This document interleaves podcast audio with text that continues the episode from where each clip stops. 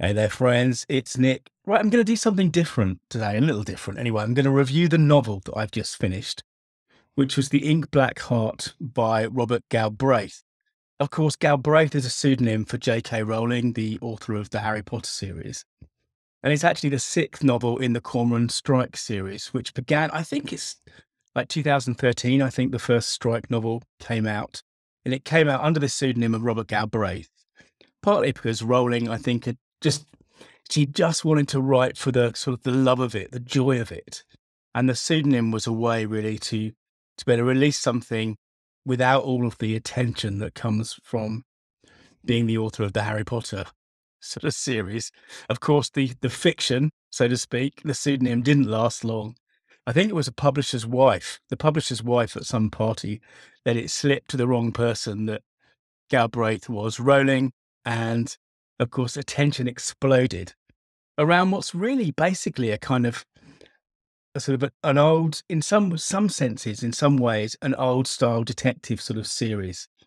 And we have this central character of Cormoran Strike, and at the start of the first book, this temporary, this temp turns up a, a new secretary who becomes part of this this ongoing kind of series, and you know, we, we spend an equal amount of time in both their heads, really. The Ink Black Heart is the sixth book, as I say, and it's another labyrinthine kind of mystery, really. So I think it clocks in at over a thousand pages. Um, it's another labyrinthine mystery in which you can really kind of lose yourself. Although probably only if you are under a certain age, I would say, and you've you've been on this journey through the past few books, I think it would be quite hard for someone to pick it up if they were completely fresh because there's so much of the the, the storyline and the characters, like Harry Potter. You know, if you just if you dove in at Harry Potter six or seven, you were going to struggle because even though Rowling is a well, she's a master. I mean, she's a a massively accomplished storyteller, obviously, but she's particularly she's a master of backstory, of layering in things that have happened without making it too obvious that that she's reminding you what's going on, which was of course in, incredibly important in the Potter series. And the same thing is true to an extent in the Strike series. You know, there's a lot of there's a lot of ongoing characters and plot threads and what have you. And if I was going to relate this somehow to stories me in business, which I'm not really intending to do today, but but one of the things that she does is she creates this world, and this world has different threads and different links. And rather like when we want to tell our own story, yeah, we might start with our origin story. We might add this piece of content or that piece of content. But what we're, what we're really doing is we are building a world into which our audience can kind of dive and lose themselves and follow the threads that are particularly relevant to them. Now, of course, it's slightly different in a novel because there is only one kind of way through it. And as I say, this one is long, it's over a thousand pages long. And the Strike series have never really been cozy mysteries. You know, they've never really been that kind of Midsomer Murders kind of thing. But this one is perhaps the most unsettling of all of them, right? It's, um, you know, we've got uh, cancel culture. We've got terrible online misogyny and toxic masculinity. We've got child grooming. We've got the sort of the the alt right and the far right terrorists and what have you. And we've also got the kind of I guess a kind of a demonstration of the kind of stuff that's that's happened to Rowling time and time again that is happening actually now around the release of this book. I was seeing some this morning where where people can use the internet and in some sense the press as well to to turn their bias into something that sounds true. You know, I've seen one, I'm not going to go into it, but I've seen one headline this morning on a, I was going to say reputable, but let's just say a newspaper that talks about an element of the main character in this book, or, or the, the character that dies, should we say, at the start of the story, the, the murder that's being investigated, which calls her something which she just isn't. I mean, it's like they just haven't read the book. And of course, what this allows people to do is to say things as if they were true. And the, the book's got lots of examples. In fact, I think one of the things that's that's uh, brave but also difficult about about the book is that an awful lot of it takes place. An awful lot of the story unfolds through text chats and private message boards and Twitter conversations and things like that. And if this is why I say maybe you need to be you need to be of a certain age, perhaps, but there's kind of this um, simplified well, I was gonna say blunt, but often it's it's extremely sweary, extremely violent sort of imagery that is the kind of thing that um, trolls say and speak online. And you know, it's it's quite a brave thing to do because there are long passages of the book which are just these kind of conversations or Twitter threads with with um, really objectionable people um, saying what they think. And it's interesting in certainly in the context of Rowling's own issues that she's had with um, people accusing her of things. And I think, I mean, you know, it's not for me to get too political here, but I, but I've read some of the stuff that J.K. Rowling has said, and I find it very difficult to square that with what I've read people say that she said, if you understand me. And there's a lot of that. There's a lot of that kind of post truth kind of bullshit in this book in terms of, you know, as the plot unfolds.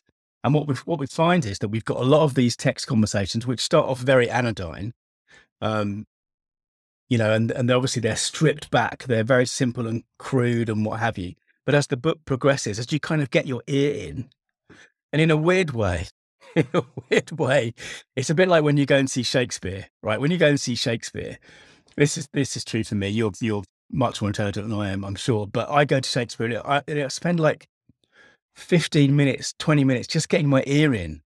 And then suddenly I start to understand the dialogue in a way that I wasn't understanding it before. And in some ways, the the kind of the although it's much much simpler, it's unlike Shakespeare in any other any other way, obviously but yet you you kind of get your ear in, so to speak, and you start to see these characters with their needs and their insecurities and their you know whatever their personalities emerging from the page and becoming this important thread in the book. And I mean, I think it's a really brave thing for a for a writer to do because it's it's hard. I mean, I I've listened to this and read it over the past four days. As I say, it's a thousand page book or to put it in another context, the Audible file, the audio file of it, is over 32 hours long. So it's a lot, lot of content. And I think it's another, it's another example really of like, right, like the Robert Galbraith thing of Rowling just writing for herself. It really, she's on record, I think. In one of the books, she says she talks about how you know, Robert Galbraith's work has always been her. She's felt a bit as her own personal playground. I think that's that's a direct quote, and um, you can see it here because you know there can't be many authors who would get away with this. I don't think in terms of the massive amount or the relatively large amount of these these online conversations, the length of the book. I mean, I don't know. If, I don't know what it costs to print, but I imagine it's it's quite a lot. But this is an example of someone who has earned the right to to do what she wants to a certain extent and make her own mistakes if it turns out to be a mistake or what have you. But I have to say that I love the book. Many people will struggle with it, I think, but I loved it, and it's partly because this is going to make me sound like a massive geek. But over the past two and a half weeks, I have reread all of the previous five books in the series. I really wanted to do a deep dive. Well, actually, I started with the sixth, sorry, the fifth, the one before this one. And I enjoyed that re, re rereading that so much. I went back and went through one, two, three, four in a really kind of geeky kind of way, either reading them on Kindle or listening to them. And Robert Glenister, who you may remember from, um, he was he was one of the main characters in the TV series Hustle the actor was. He played a character in the TV series Hustle. He's also been more recently. He's been in the BBC drama series Sherwood, which was really good too. He's a great actor, and he gives these uh, amazing, nuanced kind of performances uh, for these books. And I mean, he deserves a medal really for for going through all of these conversations. Anyway, uh, well, where was I? Yes, there's a lot of content, but the beating heart of these books, and this is another thing we can you know, we can remind ourselves of as business storytellers is the kind of the emotional pull, the relationships between the two central characters, uh, Strike and Ellacott, Robin Ellacott. This has been a kind of on, or sort of a will they, won't they kind of thing. It's been going on in the previous five books. And the joy of this story is, apart from this kind of this world that Rowling's created, the joy of the story is the characters change, they evolve.